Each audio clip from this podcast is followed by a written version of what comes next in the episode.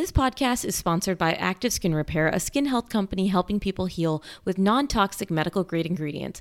Active Skin Repair can be used to treat a wide range of skin issues, including cuts, scrapes, burns, sunburns, rashes, diaper rashes, and other types of skin damage. I discovered Active Skin Repair and their baby spray from my community when our daughter was a newborn and had constant diaper rashes, and it really helped and continues to help. Containing hypochlorous acid, which is an effective option for helping with yeast diaper rashes, we just spray or dab Active Skin Repair onto the skin with a clean cloth or cotton ball, let sit for fifteen seconds, and then apply our balm or ointment of choice. With over five hundred thousand happy customers and thousands of five-star reviews, you now have one simple solution for all of your family's skin health needs. Visit w w w dot active skin repair dot com to learn more about Active Skin Repair and to get twenty percent off your order using code PEDSDOC, that's P E D S D O C.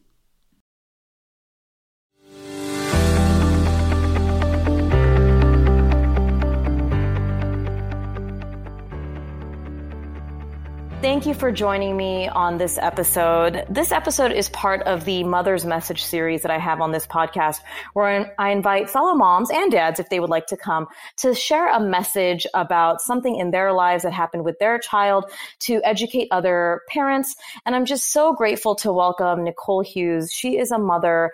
Um, we're talking about her loss um, of her child to drowning and how she's turning her grief into advocacy to help other families save their children. children from drowning incidents. So thank you so much for joining me today, Nicole. Oh, thank you. Oh, I really appreciate you having me here. Well, that appreciation goes right back at you. You know, I'm so grateful we were able to connect on social media. Um, for everyone listening, we're both on Instagram. Nicole's on Instagram as Nicole Hughes eight. I'm going to put that on my show notes. And um, I had posted something on my feed about swimming lessons. And so one of her friends tagged her. And, um, you know, we'd start a conversation about swimming lessons and the importance of swimming lessons. But we're going to get into what the importance is. It's not just swimming lessons, but it's yeah. survival skills. And we're going to talk all about this. And, you know, we're going to talk about what happened, but just turning what happened to your family um, into advocacy is such a hard thing to do for many. You know, I don't think it can come with a lot of emotions and it can come with a lot of stuff with that. But I just so appreciate, as a pediatrician, as a mother myself, just what you're doing to help other families be educated. And like we talked about earlier before the recording, just not fear mongering, but just education so people can make the best decisions to really help save lives. So I really appreciate you. No, exactly. Yeah. It takes a lot of courage, I think, too, to listen, to be mm-hmm. willing to be open to listening to this. And, you know, obviously it is about child loss. And I do not want to fearmonger. We still, my girls, we're in the pool all the time. We live on a mm-hmm. lake. I mean, you know, this is not about avoiding water, uh, but it is about, you know what, I wish I had known, you know, three years ago. Uh, there was so much information in my brain about, you know, screen time and, you know, organic food and all of these things that drowning was definitely almost felt like background noise. I mean, of course I knew kids could drown, mm-hmm. but I thought that it was as simple as, you know, watch your kids when you're swimming. Like, I, yeah. I don't, you know, and, and obviously we took it very seriously. And I think actually that is what does motivate me so much to advocate is we did take it very seriously. And, and when, when you look at everything that is like the sort of generic recommendations for water safety, we did all of those. Mm-hmm. Um, you know, we have, well, I have sixteen photos of what would be my son's final day of life. And in fourteen of those, he was wearing a life jacket or a puddle jumper. Yeah. We, I never let him near water. I thought that was the best thing to do, you know, and um, yeah. we waited until he was ready to start swim lessons and all of these things that I thought I was doing the right thing on. And, and now I know so much um, of what I will do differently and what I am doing differently with our other children. Oh, and that's, I, I really appreciate you saying that. And you said one thing about waiting for readiness, and we're going to go over like how that can be much earlier than people think, because it, yes. it really can be. And puddle jumpers, we can maybe get into that, you know, why I also don't recommend puddle jumpers. And I love I don't you. Use it. Yeah. And I don't use it for my own son. Um, and it's one of those things like, and you said it perfectly when we started, like, I know families are using puddle jumpers. I get it. Like, I see it. I have friends who use puddle jumpers for their kids. And it's not like every day I'm lecturing someone about don't use a puddle jumper, like in like social situations, but it is about again, awareness and education about, hey, and we'll, we should definitely get into that later, but this is why I don't want you wearing a puddle jumper and what psychologically a child may think when they have a puddle jumper and they now don't. Um, and so we're going to get into that. But, you know, first, I, again, I wanted to thank you for your vulnerability. I know sharing this again, and you've done other podcasts as well. And I know you've shared your story um, many places, but I just really want to thank you and appreciate you for uh, sharing your story. And just tell us a little bit about what happened with Levi. That's your son's name. You know, what happened? You said you guys were doing all the things you knew what to do, but if you're willing to share whatever you are willing to share, that would be amazing. You're so, thank you for how gentle you've handled this. And I have shared it, but it always is so, um, it feels like the first time, every time, you know, that I do share it, uh, the story, it's still it feels so genuine. And I always am so grateful for how I feel like people meet it with gentleness and just an open heart. So mm-hmm. um, my my husband's actually a physician as well. He's an anesthesiologist. And when he was in training, we lived in Alabama. And we started going on this annual beach trip every year with five other families that through um, the residency program. So they became, I mean, you know, you know how it is like when you're in residency, yeah. And these were like our family. This became our family. And every year we took this trip. And in two thousand eighteen, in June of two thousand eighteen, we'd been going for more than ten years. And this was our seventh trip just in this same exact house. By this point, we lived in six different states and we still came every year. We still do it every year for a week in June, spend it together. It's the best week. It's such a special time. And so the first full day was a Sunday and Levi was three. He turned three that March. You know, we had decided to wait until he was ready for swim lessons. So before we even left the living room, there was a pool, two pools in the backyard, or I'm sorry, you know, behind the house. Um, I would put his puddle jumper on him. Mm-hmm. You know, I thought that's what I was supposed to do. It said U S Coast Guard approved at the time. You know, I had no idea how misleading that was. So I made sure he always had his puddle jumper on before we even left the house. I mean, I told him and told him and told him over and over and over, you never go near the water without mommy. I mean, he knew. Yeah, and in fact, yeah. I would say to him, what happens if you go near the water without mommy? And he would say, we won't see each other again. It will be very sad. Mm, I mean, he, mm-hmm. I did it as best as I thought a three-year-old could understand. Yeah. Um, of course, now I know it's not enough to tell them. You have to show them, yeah. um, which we can touch on, you know, in a minute. But so, of course, there's so much to this story and how loved he was and how he lives and how special he was to our family. Um, we had two older girls. They were nine and five at the time. And then Levi was our final, our baby. Mm-hmm. Um, we spent the entire day at the pool, at the ocean. He's wearing a life jacket or a puddle jumper the entire day. You know, flying a kite, life jacket. Eating M and M's next to his dad, life jacket. Pool mm-hmm. with his big sisters, puddle jumper. And I have fourteen photos, time stamped, on that day, on that time. You know, we had no idea that these would be the last pictures we would have of him. And that evening, we'd finished swimming for the day. It was about six thirty and we were waiting for it to get dark to go crab hunting. It was always like this annual tradition on the Sunday yeah. that we went. And it kind of started raining, which is relevant because we always took the toys out of the pool. And um, that night we didn't because it was lightning. We were just trying to get everybody inside. And so we ate dinner and Levi was wearing his yellow crab hunting shirt. He'd, I'd already given him a bath and mm-hmm. khaki shorts, ten adults in the room. It was like a really big house. We all stayed in one house. It was a really big house. And he was sitting on the couch watching America's Funniest Videos. There was this raccoon that they all thought was so funny. And all the kids are there. We're all just kind of walking around, cleaning up, you know, whatever. My phone was charging in the other room. I wasn't on Facebook. I wasn't drinking. And it was just cleaning up after dinner.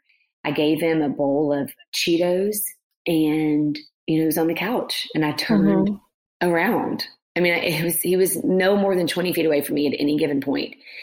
And somehow I split a brownie with him, very small brownie. Mm-hmm. I put half in his bowl and then I ate the other half. And somehow he managed to get out of the heavy doors and down a flight of stairs. And he reached the pool alone. Mm-hmm. And a moment, I mean, it was so quick that honestly, we didn't even know he was missing. I mean, we were just yeah. all kind of moving around, like doing that transition work of, you know, dinner is over, waiting for it to get dark to go crab hunting. And I just walked on the balcony, still haven't finished my small brownie piece, mm-hmm. still in my mouth, and looked out just to check on the weather and happened to glance down and saw Levi in the pool. Mm-hmm. Um, and, you know, like I said, every time, even right now, I'm still thinking, mm-hmm. how, like, what? Mm-hmm. But we weren't swimming. We weren't mm-hmm. swimming. And, and of course, that was my immediate reaction was just, and I think it lasted, a, I mean, not even a split second before I reacted, obviously, but I do remember that shock and confusion. And I just thought, but we aren't swimming, but we aren't swimming. Like, I mean, yeah. I didn't, I could not process this. And then of course started screaming, banging on the doors, and, you know, they all just came running. And yeah. I will say that later, you know, speaking as a physician, you know, we had six physicians later, all different states, six different states, Florida, yeah. Georgia, Illinois, Louisiana, South Carolina, Tennessee. I mean, we live on, a, there's water around all of us. Mm-hmm. Every single person later said they thought someone had fallen down the stairs. And I was, we were overlooking two pools and an ocean. And it wasn't that we didn't take water safety seriously, obviously. I mean, we watched our kids when we were swimming. We, you know, we, of yeah. course we did. But this idea of the non-swim time had never yeah. reached any of us. And, um, you know, we managed to get, well, I jumped in. I ran down the stairs and jumped in and pulled him out. And they had an EpiPen. They had a full intubation kit. Wow. They're in, it was five anesthesiologists. Um, mm-hmm. And even with that immediate medical attention, um, he was airlifted, but we lost him, you know, just later that, later that night. And it sucks. Yeah. I wish I had a better, more eloquent way wow. to say it, but it does. I mean, I'm, look, I've heard this story. I'm I, like I told you, I knew your story before I met you today, and hearing you talk about it. Oh, um, I'm putting myself there with you, and I'm just so sorry. You know, I, I'm, I, I really appreciate you taking the time to reshare the story, because I know that is hard. Um, so I, I again, really want to express that gratitude you. that I, that I mentioned before, because I know that reliving something, even if you are, have turned it into advocacy, even if you have grown your family, even da, da, da, da, da, da, da. Yes, there is no, lost. there yes. is no, at least that gives Levi a life. And that's, I and know. that is, and that is hard, but you know, it is the share. I, I appreciate you being willing to listen and, and, you know, to share this. And I do think that the story matters though, because it is mm-hmm. so important for people to realize that these are loved children, and it happens so fast, and it happens in that transition time. And yes, C P R matters and all these things matter, but let's focus a little more on the preventative, I feel like, and a little bit yeah. less on the, you know, on the C P R part of it, because it didn't matter in our case at all, really. Um, but thank you. I do appreciate it. You know, and there's so much to his story that is his life and how he lived and uh, how he will live in us. So it isn't just his death and just his sadness, but, but it is definitely still, you know, even three years later. Yeah. It's, I mean, it's never going to go away, right? But it's never. Yeah.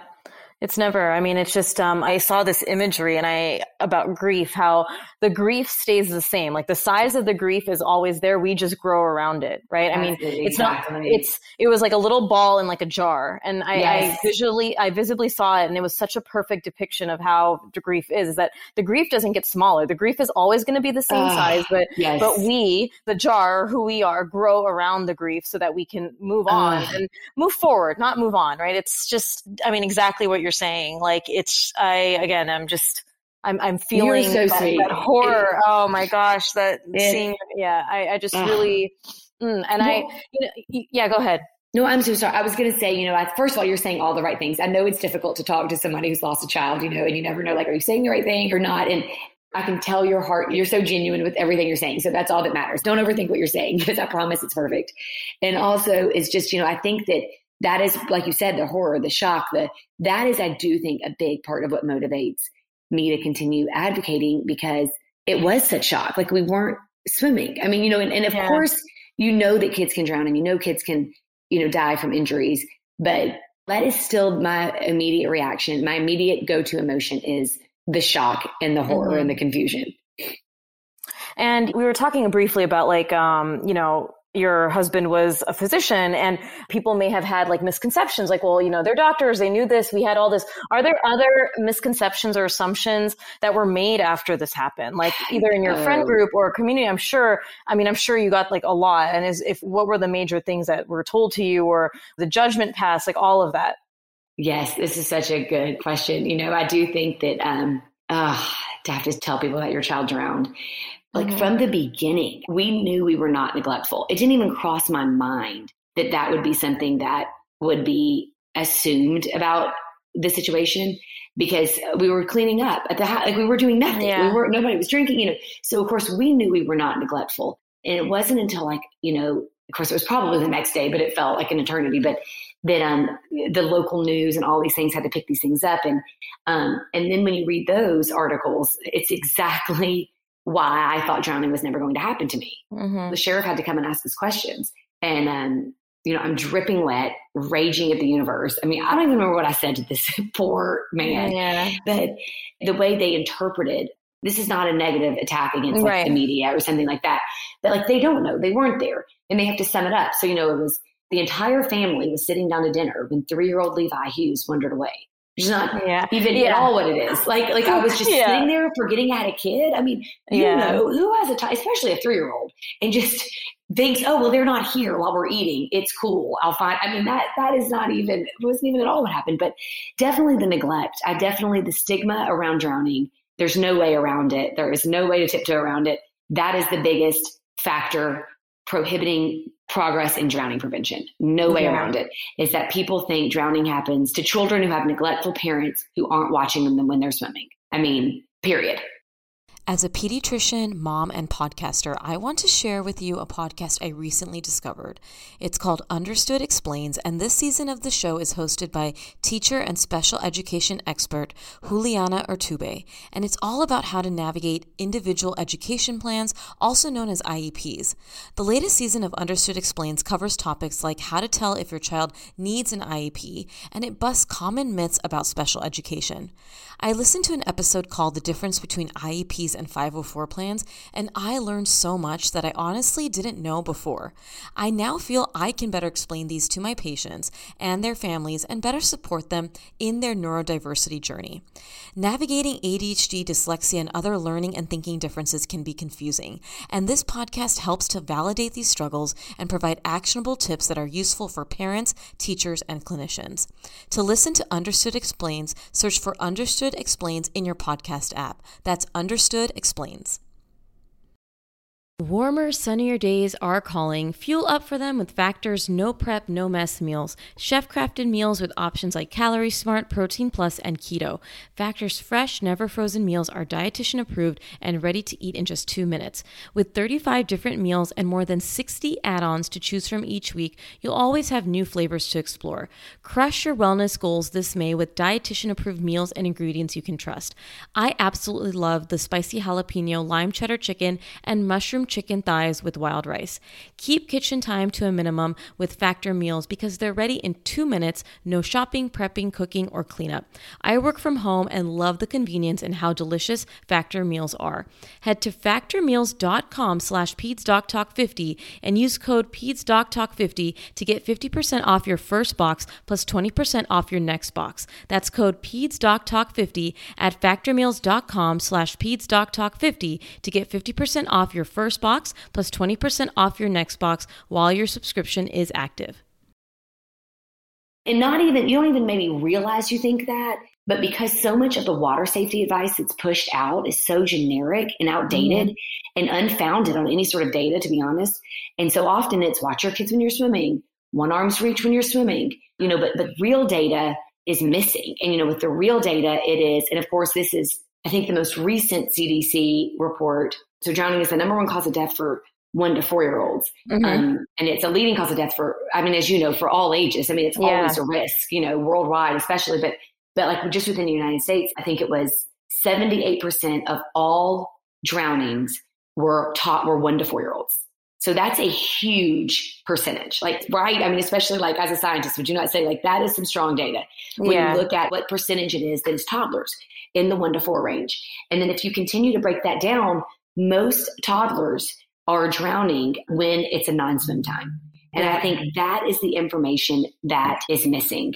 The transition time, it's every story. You know, unfortunately, I know hundreds of parents now who've lost a toddler. And it's, I, I don't want to say this and then people let their guard down when they're swimming with their kids, obviously. Um, but very rarely is that when it's even happening. Um, yeah. The closest it comes to that sort of happening is when they've been in the puddle jumper and a parent takes it off and they're like sort of chilling on the side in a chair, eating a snack or something. And then they manage to get back. Well, maybe like the older kids are still swimming and the parent sort of thinks they're sitting there and, you know, you're distracted for a second, putting goggles on your other child or, you know, whatever it is. and then somehow the, the child reaches the water again. But even that's not even technically a swim time. You know, like you think in your head of a swim time, right? We think they're drowning when they're in the water and you see them. So that stigma around, you know, not watching your kids when you're swimming and is very harmful. Mm-hmm. It really is encouraging our culture in a way to allow children to drown, because every time you hear that message, you sort of find a loophole or you mentally check off like, oh, my child won't drown because of course I watched them when we're swimming. Okay. Right. Moving on to the next thing to worry about. Right.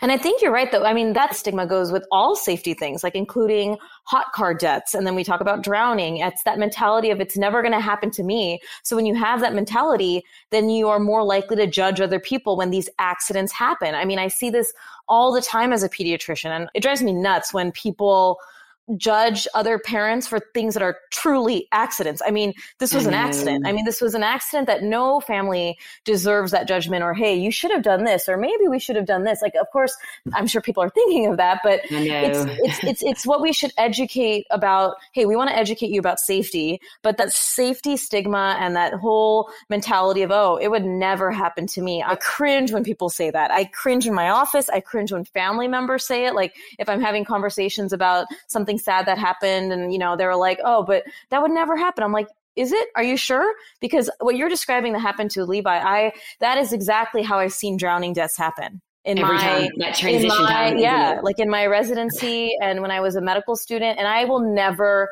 ever forget those families, because these were exactly like your family, loving parents who were having social gatherings, which we all do. Everyone is in the home. Everyone's playing. Everyone's getting ready for bed. It's what we do. I mean, this is yes. what you're describing is not an unusual circumstance. And I cannot even imagine that, you know, when the police officers had to come and you were telling them, and it seems so much more written as like, that's not what ha- I can totally see that happening. Um, and that's when I would feel that judgment too. It's like, whoa, no, no. Like we were getting ready. Families get ready like this thousands of times.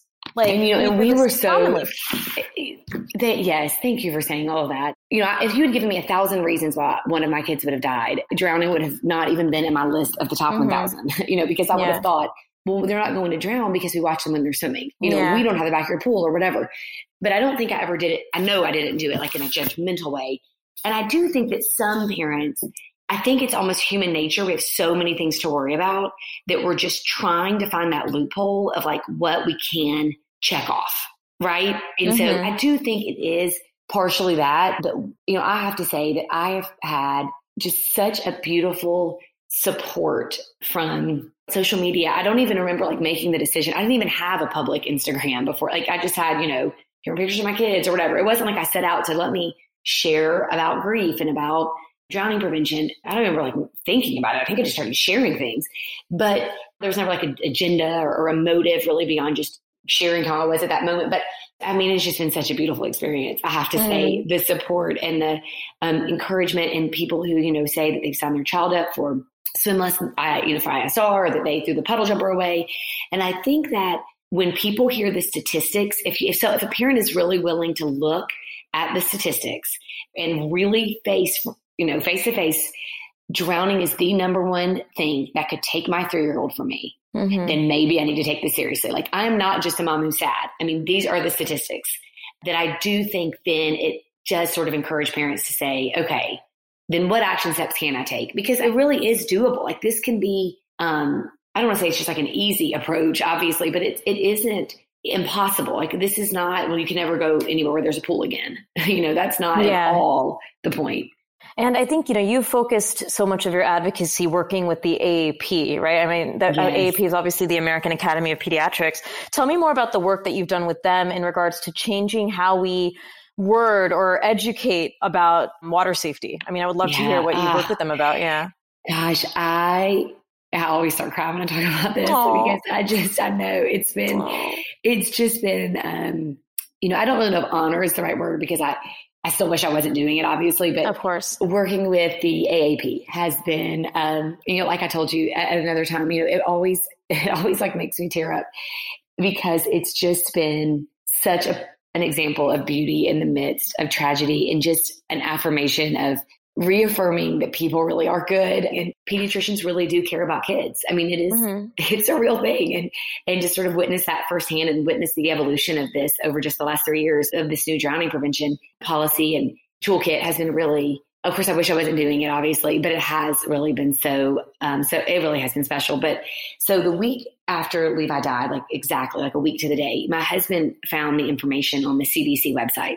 You know, the age group most at risk of drowning is one to four-year-olds. We did not know this beforehand. Mm-hmm. Um, we live in Tennessee. I mean, we just didn't know what age is one to four. And um, most often it's when they're not swimming and they somehow reach water, unanticipated access to water, you know, and, and what I can't remember the exact statistic, but the vast majority of them are out of sight for, you know, fewer than five minutes. Um, we were just sitting there and it was like our hearts like broke all over again because I just thought I was really angry, to be honest. And not that we were trying to push blame off of ourselves. I mean, we were his parents and we were responsible to keep him safe. I mean, there's no way around it, but we didn't know. We just did. I know it sounds crazy. And even my husband said later, you know, well, Nicole, he was playing devil's advocate. And he said, well, what is there to know? You know, kids can't breathe underwater. And I was like, but how else are we supposed to know what we're doing? You know, as a mm-hmm. parent, I do depend on parenting books and parenting articles and guidelines and pediatricians. I mean, I don't know what I'm doing without that guidance. Yeah. And so it was pretty heartbreaking. I mean, I kept thinking, surely I just misplaced this information. You know, we had just taken, um, Levi had gone on to his three-year well-child checkup in April of two thousand eighteen. And actually it was the first week of April. And actually um, that same day, you know, my husband said, what are we going to do about Levi and swim lessons? And I said, and this is, I still have a screenshot of like that shows the date I visited.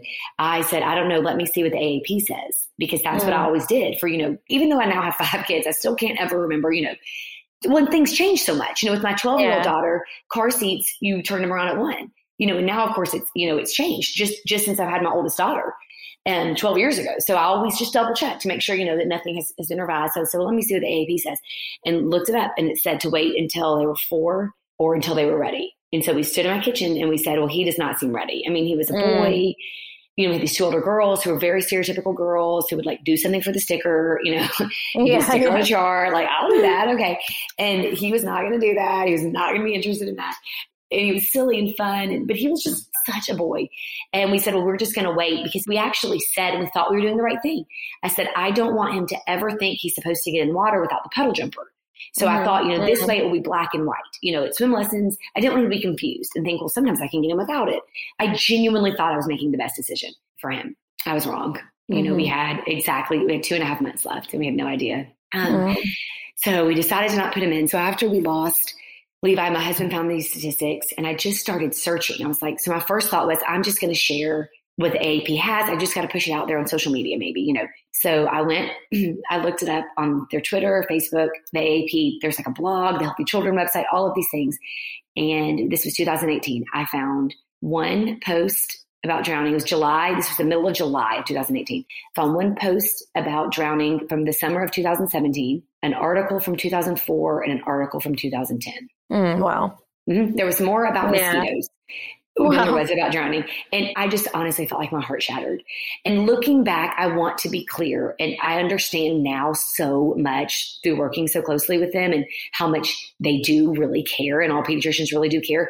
It is a complicated thing. It isn't something like car seats where there's federal regulation around the production of them and the manufacturing mm-hmm. and the testing of them. Right.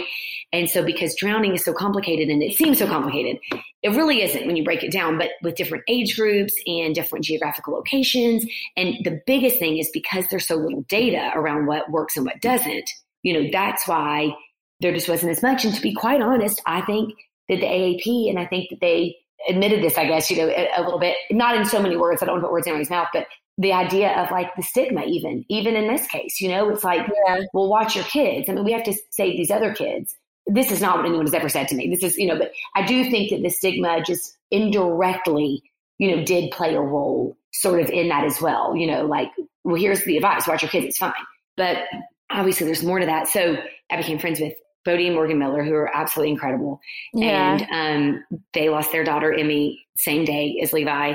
across the country from each other. Um, same day, same year, same way, not swimming. Wow. Same day. I didn't realize same it was day. the same day. Wow. And, um, oh my goodness. And we just connected as friends, and they're incredible. Yeah. And, um, through them and through, uh, you know, we just were reaching out. And so we connected with A A P, and, um, this was in summer of two thousand eighteen. And again, I have to give them so much credit for the work that really they've done, but there's still so much to be done still, to be honest. But if you look at three years ago versus now, it does feel like this is definitely moving in the right direction. Um, and we actually were able to help give insight and feedback to the updated policy that was released in two thousand nineteen. And we're in Chicago at the annual leadership forum of the A A P in March of two thousand nineteen, when the revised policy was released in two thousand nineteen. And, and we were able to do P S As for the A A P and help give some feedback and insight and things like that into the drowning prevention toolkit that they created.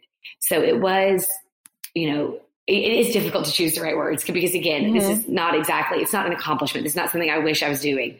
Um, but I am grateful for how they didn't move quickly. I mean, especially for the A A P, you know, usually things like this take years and years when you're looking at a large organization like that. So it has been good to get some of that advocacy through such a powerful platform. Yeah. Oh, I'm so grateful for that. I mean, that's just how change happens. And especially, you know, with uh, big organizations like A A P, it can be sometimes hard to get your message across, you know, but obviously advocacy is how you do that. It's like politics, you know, like obviously getting anything, um, you know, across. So it's so nice to hear that they were receptive, and I'm, you know, I'm not surprised, but that's just so nice to hear. And I am going to be attaching some resources about the conversations that were had and just more about safety tips, useful for parents, but also useful for any pediatricians or medical professionals who are listening. So thank you. I know you had sent me those. So thank you so much. I'll put that yeah, on my show notes. Really thorough. As parents, we take on a large mental load. Have you ever thought what may be interfering with your happiness? Is something preventing you from achieving your goals and true happiness as a parent? BetterHelp will assess your needs and match you with your own licensed professional therapist. You can start communicating in under forty-eight hours. This is professional, confidential counseling done securely online.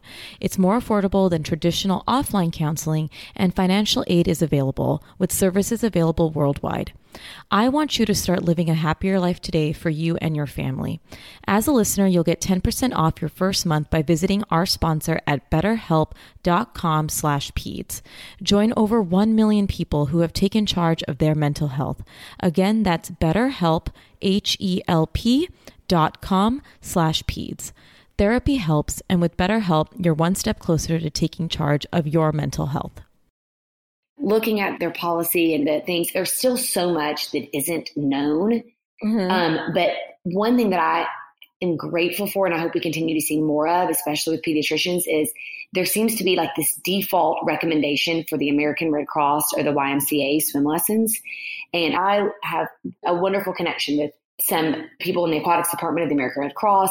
You know, we love our Y M C A. Like, this is not something like attacking, you know, any organization here, but there is actually no evidence, zero evidence to support either of those swim instruction programs. But yet there is like this grandfathered in, completely unfounded on any sort of evidence recommendation of, oh, we'll go to the American Red Cross or go to the Y M C A. Like, it's really bizarre, actually. And that is one thing that it was a little bit more difficult to get that. It was ingrained, I think, is just the immediate swim lessons, go here. It doesn't mean people can't still recommend it, but I do think it needs to be very clear that there is no data on whether or not these are effective versus the sort of typical reference to go to one of those programs. And that's one thing that I've been really happy with with A A P is sort of being more transparent about what is known, but also what is not known. There hasn't been a specific study on puddle jumpers yet, um, but also we can say, well, here's what we do know and here's what we don't know yet about those. And then letting parents sort of make their own decision, you know, taking this right information and making the decision that is best, you know, for their families with the swim program or with whether or not to use a puddle jumper. Let's talk about puddle jumpers. Like, what, I mean, obviously mm. I know, but in terms of like explaining why puddle jumpers are not ideal, like what are the situation here that you know, we now know of? Exactly. And I think that, well, I know for a fact, I thought it was, like I said, the best thing I could do for yeah. ever for my kids. I mean, because again, I thought they were drowning when they were swimming. So I think that once you look at those statistics and you realize that toddlers are drowning when they reach the water alone during an unswim time, almost always.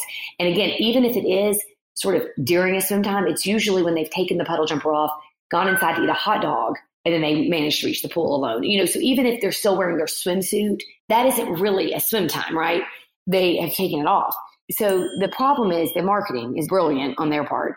And they say U S Coast Guard approved, and yeah. they have a picture of a kid jumping into a swimming pool. Well, um, and anybody can reach out to the U S Coast Guard and they will verify this. The U S Coast Guard does not approve, endorse, or test items to be used in swimming pools ever. They mm. only test items to be used on like vessels, like on boats or on docks, if you're going to be around natural water. Like that's it. So what these companies have done is taken this U S Coast Guard approval, which they are to be, they could be worn on a dock if you're fishing, if you're not planning on getting in the water. Like that's what they're intended to be worn for. They're not even intended to be worn in lakes. So, you know, if, if somebody actually did the research on what does this U S Coast Guard approval even, you know, cover. So they put this U S Coast Guard seal next to a picture of a child jumping in a swimming pool. And it says on most of the different types, learn to swim aid. And again, there is no data to support that. There is not a single yeah. study, nothing that supports that a puddle jumper helps your child learn to swim. And in fact, every aquatics instructor that is qualified and has any sort of background in actual aquatic survival, and not just I S R, but I mean like, you know, swim schools, like even people who have a different sort of opinion on swimming will tell you that any sort of flotation device is dangerous. Basically, everything they market is false. It is completely false advertising. They keep the child in a vertical position, which that's not how you swim anyway. Yeah. Um, so they're training their muscle memory. They have muscle memory to be trained to be vertical in the water. So then when they do learn to swim, they have to unlearn that muscle memory. So you're behind. So not only is it not a learn to swim aid, it's actually a learn to swim hindrance is what I should say. So not only does it impact that, but also the biggest thing is it gives a false sense of security. So kids think they will bob right back up in the water, you know, if they reach the water alone and they jump in. Or, and again, with parents, there's a false sense of security. Like now we have a two-year-old and a six-month-old, and of course they will never wear a puddle jumper. And our two-year-old's already been through two rounds of it, and she's swimming. And she will never wear a puddle jumper. And that means when we're at the pool, I never let my guard down. Not that you let your guard down, but like when I had a five-year-old, three-year-old, a one-year-old, and they were in a puddle jumper, you know, maybe I could thought for a second, I could put right. the goggles on, you know, while this one's right. right here next to me, right? But you can't do that if there's no puddle jumper. So then you're constantly aware of where they are, you know, at all times, even when you go inside to exactly. eat the macaroni and cheese. These are the stories. These are all the stories. It's mm-hmm. when they go inside to make the Easy Mac and the child reaches the water alone. It's when they come inside at the birthday party to open the presents at the pool party and one of them slips out and reaches the pool alone. It's when you're packing up the car for the fourth of July and everybody's in the front yard and you forgot your casserole dish and you run back inside to grab it. And the three-year-old gets to the backyard and reaches the pool alone. It's the first time ever, ever that a fifteen-month-old has climbed out of the crib and you think they're asleep and it's like six thirty and you're putting the dishes up and they manage to reach the backyard pool. Yeah. These are the stories. This is when drowning happens. Hey there, I'm Debbie Reber, the founder of Tilt Parenting and the author of the book Differently Wired. The mission of Tilt is to change the way neurodivergence, whether that's having a learning disability, having A D H D, being gifted, autistic, or some combination of all of the above, is perceived and experienced so differently wired kids and the parents like us raising them can truly thrive. On the Tilt Parenting podcast, I get to talk with authors, therapists, educators, and parenting experts who are committed to this mission. I ask the questions my listeners are most curious about when it comes to supporting our kids. And in turn, my guests share strategies for challenges, out-of-the-box ideas for navigating school, best practices for therapies, tips for advocating, and so many thoughtful insights on what it really takes to help our kids grow up feeling seen and respected so they can create awesome lives for themselves. I know that raising a differently wired kid can feel overwhelming and isolating, but I promise you, you are not alone, and it can feel so much better. If you're on this parenting journey, come listen to Tilt Parenting. Together, we can shift this paradigm and show up for our exceptional kids with hope, possibility, and joy. Becoming a new mom does not come with a manual, but I'm trying to get as close to it as possible. Are you expecting a baby or know somebody who is? Make sure to grab my first-year course, The New Mom Survival Guide. The on-demand course contains modules covering parenting in the first year, newborn feeding like breast and formula feeding, newborn sleep and infant sleep, introduction of solids, safety, baby care how-tos, developmental milestones, teething, and so much more. With videos and printables, you will feel supported through the first year. The course also has a roadmap that takes you through what to expect visit by visit so you can feel more confident and calm in the choices that you make and the stages that you'll go through during your baby's first year. By purchasing, you also get access to our Facebook community to troubleshoot issues or concerns. It also makes a great gift that can support a new mom through her motherhood journey. Check out the New Mom Survival Guide by visiting peds doc talk dot com and searching our popular courses. Not only does the puddle jumper give them false sense of security, but it also, if you're wearing a puddle jumper in the pool, then it means you don't know how to swim too, right? So they're used as a substitute as for being able to swim. So then, of course, parents, the question I get asked often then was, what are they supposed to wear instead in the water, right? To which I say, a swimsuit. Exactly. That is it. No flotation devices. It isn't just, now, quickly clarification, unless you're in natural water, right? Because yeah. It's natural water, deep and dark, and there's currents. So, you know, like I said, we live on a lake. Like, we don't even leave our back porch without those life jackets on. Um, so that is a completely different situation. But because most toddlers, the vast majority of toddler drownings are in a swimming pool. Not all of them. So that doesn't mean you can find a loophole if you don't have a pool, you know, but so there's so many different layers. But but ultimately, if your child is big enough to be wearing a puddle jumper, then they should know how to be, to self-rescue anyway. So they yeah. shouldn't even need it. Because that was one of the, um, I'm sorry, I know I'm just like... Full steam ahead here. I um, love it. No, and I think, you know, but you, what you're describing is exactly like, I mean, we talk about these false securities, right? I mean, I agree with you. Like, I like to use example, like, I know this is not exactly the same, but walkers, right? Like infant walkers, we don't recommend them because they give false security and they don't actually teach a child to walk. Same thing. A puddle jumper would not teach your child to swim and also could be a safety risk. And it is. And yes. it's that false, it's exactly the false security that you mentioned as a guardian who is, you know, when you know you have a puddle jumper, and exactly you said that perfectly. Of course, we're all watching our children, but when they have an extra layer of protection, you're more likely to agree. Like, okay, well, let me take care of this. I see my child. They have the puddle jumper on. We got this. But when you don't have your child in anything, and you know they can't swim, you know they're just in a swimsuit, you have an extra layer of, okay, wait, where are they? Right? It's it, it is false security. I see that, and I have so many stories in, with friends whose kids have used puddle jumpers, and even at these events, the children drowns or, or nearly drowns, right? Yes. Meaning they went underwater right. and then someone yes. went racing in because the child thought they had the puddle jumper. All the parents were busy. And this was like before I even became a physician. And I was like, dang, what's happening with all these kids? And then as I became a pediatrician, I was like, oh man. And then now that's why seeing all those incidents, thankfully no one lost their lives, but it's like, you know that you don't need them and your child's not learning. So why use them? Is my is exactly. kind of how I look at it. But you're not your child's not and learning. We know that. Yeah. And what's the end game? So you're going to leave them in right. until they're five, and then you're going right. to teach them to swim. I mean, it, you know, it's, and- you're right that you need survival skills, and let, I want to talk about that, like survival skills. Like we, you talk about I S R, and if you can briefly just mention, I know we could talk a whole episode about I S R, but. When can, in your opinion, I know I agree with what you have done and what you have done with your, you know, your children, but when would you recommend I S R? What is it? You obviously Perfect. See it work because you see it with your two-year-old and your other children, but just a little primer on what that is so parents can decide what's best for them. I would love for you to tell me more. Yeah, I love that. Thank you. And that's what it is. This isn't about you have to do this or you have to do that.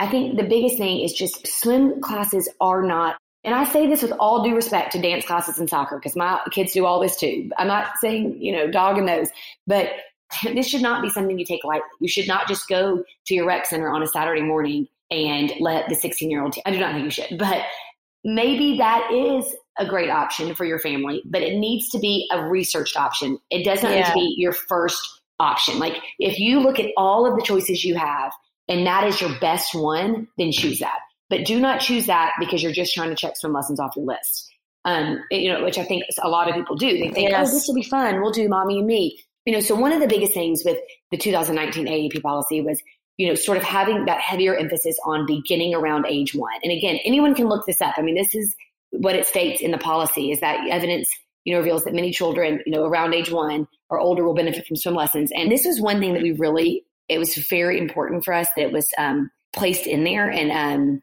It's just making sure, and this even states it's in the A A P policy, parents and caregivers should investigate options for swim lessons in their community before enrollment to make sure that the program meets their needs. And then and this was a big win. I was really excited about this.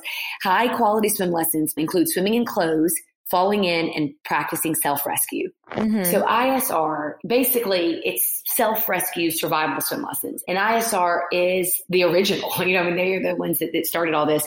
There are, but many communities have similar options, like the swim schools or infant aquatics, survival swim development network. So if you say, oh, I don't have I S R in my community, there are other options. And I share a lot about this on my Instagram page, like what to look for, questions to ask. Um, and really what I would say the best advice I could say for somebody looking for a swim lesson instructor for their child is to ask this yes or no question, because this is all that matters really, especially when you're talking about toddlers.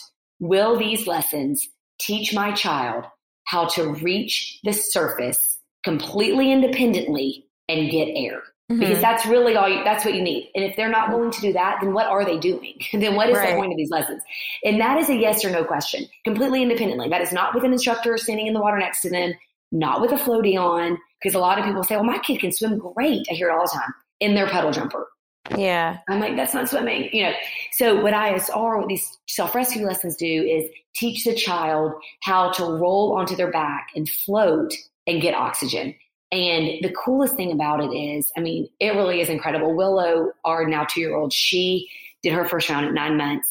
And so she could fall in and turn over on her back and just hang out there. I mean, they like, they can float indefinitely, really. I mean, yeah.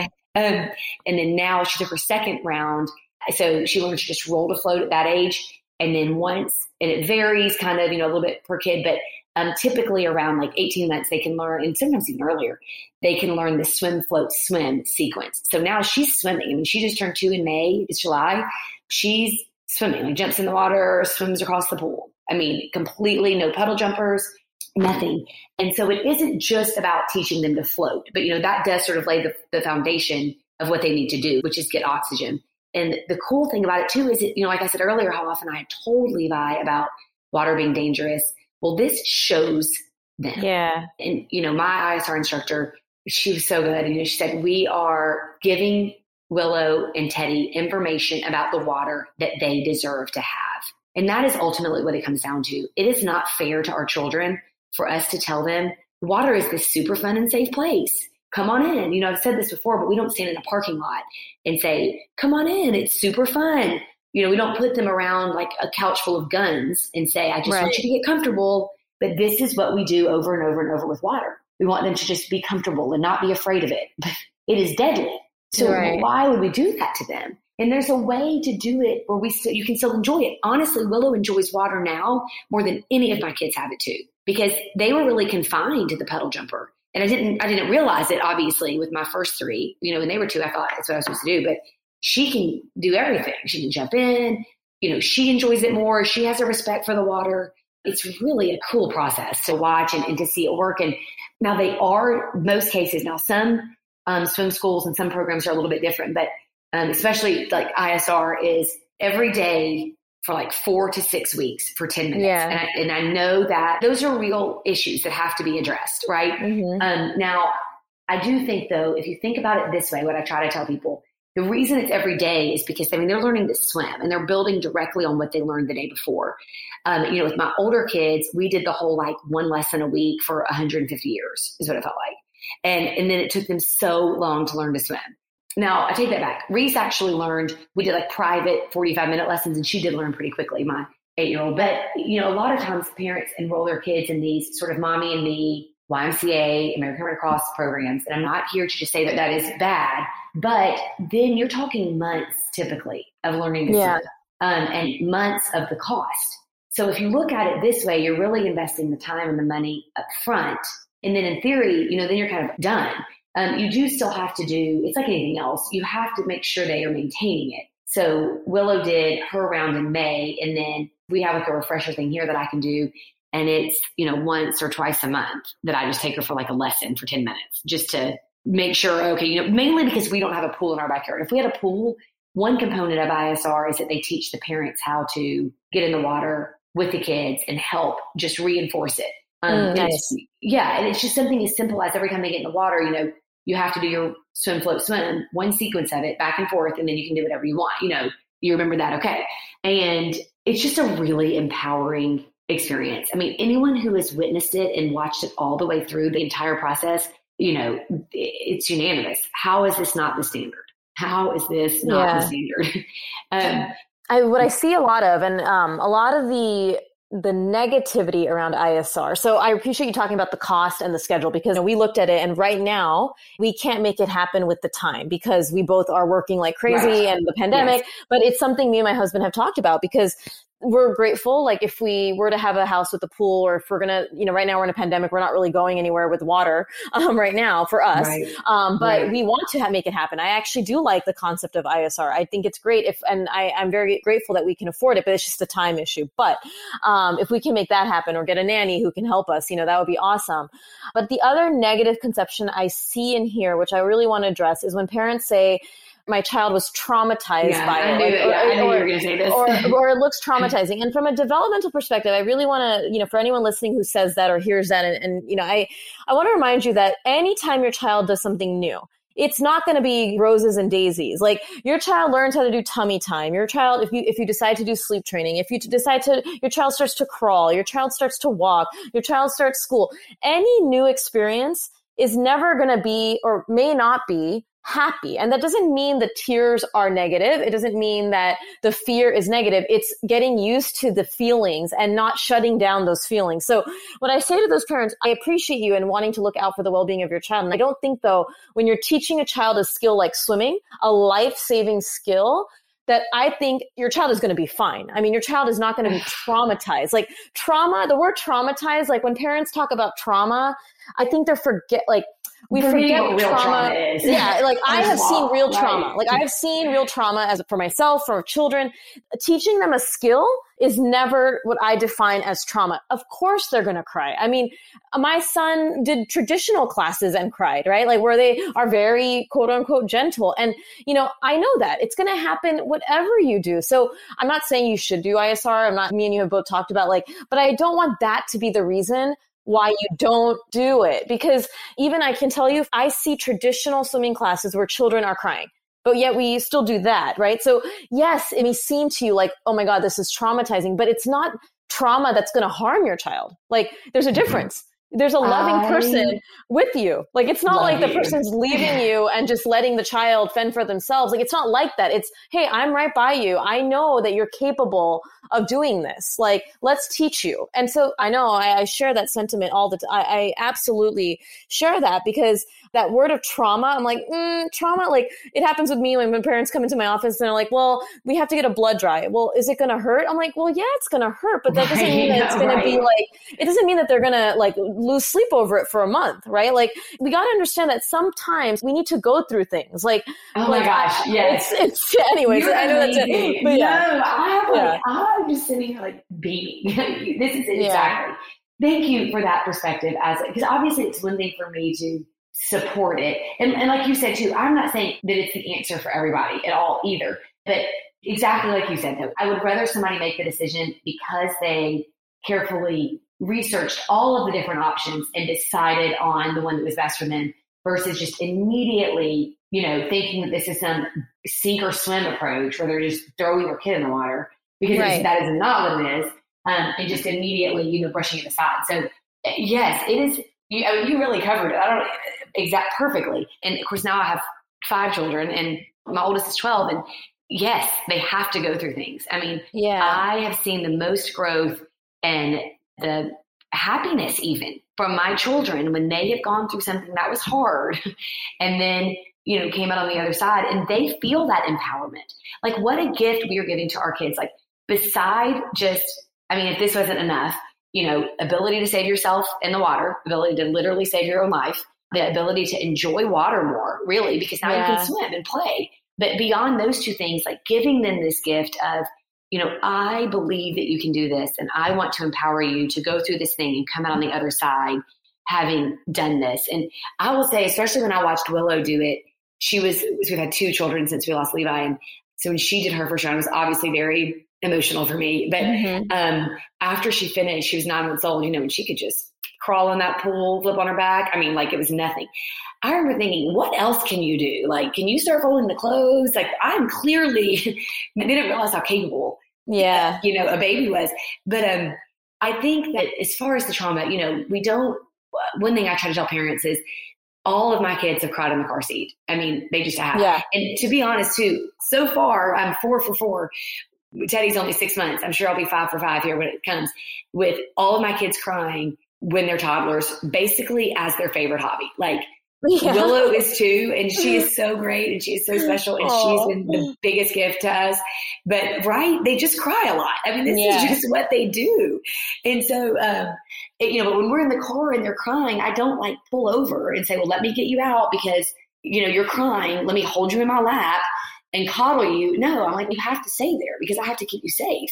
It does bother me when parents, you know, I want to shake parents and say, you know, your feeling of being emotionally nervous about this does mm-hmm. not trump.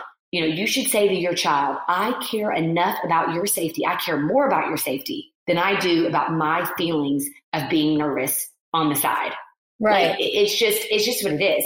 And to be fair, I, a lot of it is just, they just don't know. Um, But there are so many swim instructors who will say, you know, oh, three-year-olds can't learn to swim or two-year-olds can't learn to swim. And I'm not just like a negative, mean person. I genuinely believe everybody is doing what they think is best, even within this drowning prevention world, if you will. Everyone genuinely wants to keep kids safe. Um, but there are so many different perspectives on it. And when somebody says a two-year-old can't learn to swim, an instructor, what they're really saying is that they are not capable of teaching a two-year-old to swim, which is fine. And, and maybe a parent doesn't want their two-year-old to learn to swim. But just looking at all of the options that are available, you know, and I would just strongly encourage a parent to go, you know, like I said, ask that one question, will these lessons teach my child to independently get to the surface and get air? I don't know what else you possibly could want from a swim lesson. And so if the answer to that isn't yes, then this is not even worth your time. Um, yeah. But, but um, you know, starting with that and then maybe picking a few options of swim lessons, going to look uh, and then go back in like two or three weeks and look at those same kids and see what kind of progress they made. Um, right. Now, with that being said, before we lost Levi, we had nothing. We did not have I S R. We did not have any sort of survival program. We only had sort of like the mommy and me type class for toddlers. There were a few people who taught private swim lessons beginning at age three, which is what my older girls learned. But again, I just didn't think he was ready for that sort of traditional approach. And that's where I think I S R is so great because it is so behavioral based that it isn't based on like sticker charts and your child's willingness to do or not do something, right? Like there's yeah. so much more of a, like, you're just training them essentially that you need oxygen and here's how to get it. Um, just like you would with, you know, teaching them not to hit it, right? Or teaching them, you know, really anything, but, yeah. but um, it is frustrating, but I think what parents can do, like, in your situation, like you said, I mean, I know that it is so inaccessible to a lot of people who, who work. And now as far as cost, there are numerous nonprofits that have scholarships. And I can send you a link for that. Um, so cost, and a lot of I S R instructors have a pay it back program where they, you know, are happy to, to help offset some of those costs um, if it's a true financial need. Now, if you're going to Disney and your kid plays, you know, competition baseball and you're traveling every weekend, then you probably afford it, right? So there does come a point when people don't prioritize it, right? But the other thing that parents can do, let's say that you don't have access to any of these type of lessons, is just don't put them in a puddle jumper. Get in the water with them. And if you have multiple kids, that may mean rethinking the way you spend time in the water. Like maybe it has mm-hmm. to be a splash pad day and not a pool day, to be honest. But, you know, get in the water with them. Let them feel what it's like to be in the water. Like don't just drop them in there. That's not what I'm saying, right? But like, let them have that feeling. Don't let them have that buoyancy, that false buoyancy of a puddle jumper.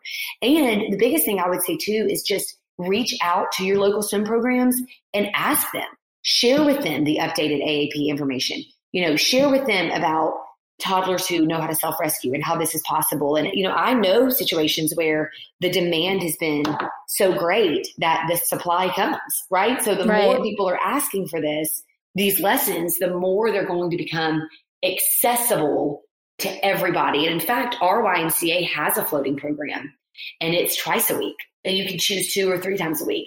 And some swim schools who teach self-rescue have um, options of things like that, where you sort of have more flexibility. You can pick like a Saturday morning, a Tuesday night, a Thursday afternoon type thing. And so it would be great, you know, if there were more options like that, but we've just got to like beat the drum, sound the alarm, you know, raise the demand for this. And then maybe it is through, you know, one thing, to be quite honest, I've talked with the American Red Cross and the Y M C A about is trying to incorporate more of this into their lessons, because, you know, and really just having more of a focus on self-rescue and a little bit less of a focus on jump to mommy and let's sing Wheels on the Bus and Water and teach right. kids that it's fun. Oh, this is so great. I mean, I love the conversation and your agreement on the behavioral stuff with all the swimming things and just the amount of information, you know, the education awareness you've given me and everyone is just so great. I truly just appreciate you so much and the conversation that we were able to have for everyone. Um, is there any final message you have for everyone listening today? I just want to start with thank you. I know that was like a lot of information that I'm kind of, you know, putting out there. And so thank you to you and to anybody who's made it, you know, through this. I really appreciate it. You know, and I do share a lot on my Instagram, like more kind of detailed things. But the biggest thing I mean, I would tell parents is just, you know, looking up the statistics on their child's age mm-hmm. and what they can do about water safety for their age and taking action accordingly. I mean, that's really what I would say. So if you have a toddler, making sure there are layers of protection in place for them to reach the water, you know, deadbolts and four-sided fences and, and self-rescue lessons. Um, if you have a teenager, they need to wear a life jacket in natural water, because that's when most teenagers drown, is in right. natural water without a life jacket. Typically, it's good swimmers also. Um, yeah. So that would be my biggest, well, besides thank you, and then I appreciate this because I know that was a lot, um, is just don't panic, you know, but just do some research for your child's ages and your geographical location and figure out what you can do to keep your kids safe around water.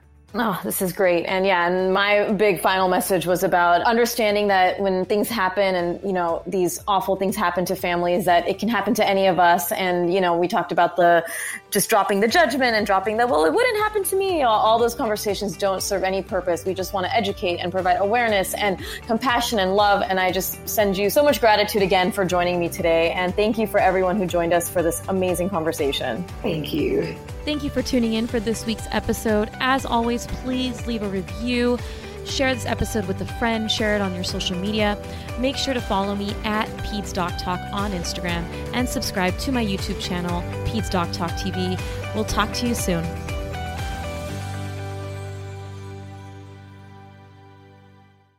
Are you tired of searching Google and ending up in a rabbit hole at two a.m. thinking that you're ruining your kid? Stop and visit peds doc talk dot com. My website is your new Google with a search feature to search all content that I have that is free or available by purchase. And let me tell you, there are a lot of free goodies there, like free printable P D Fs for how to handle a choking incident to milestones to monitor in your kid. My website provides information regarding the health and development of your child, including parenting and sleep.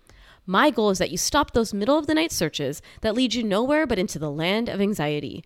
My goal is to guide you to be the confident and calm parent I know that you are. Make sure to visit peds doc talk dot com and use the magnifying glass to search. Want even more? Make sure to sign up for our newsletter by visiting peds doc talk dot com slash newsletter, where you can get the latest and greatest in child health news and parenting tips delivered directly to your inbox. That's peds doc talk dot com slash newsletter.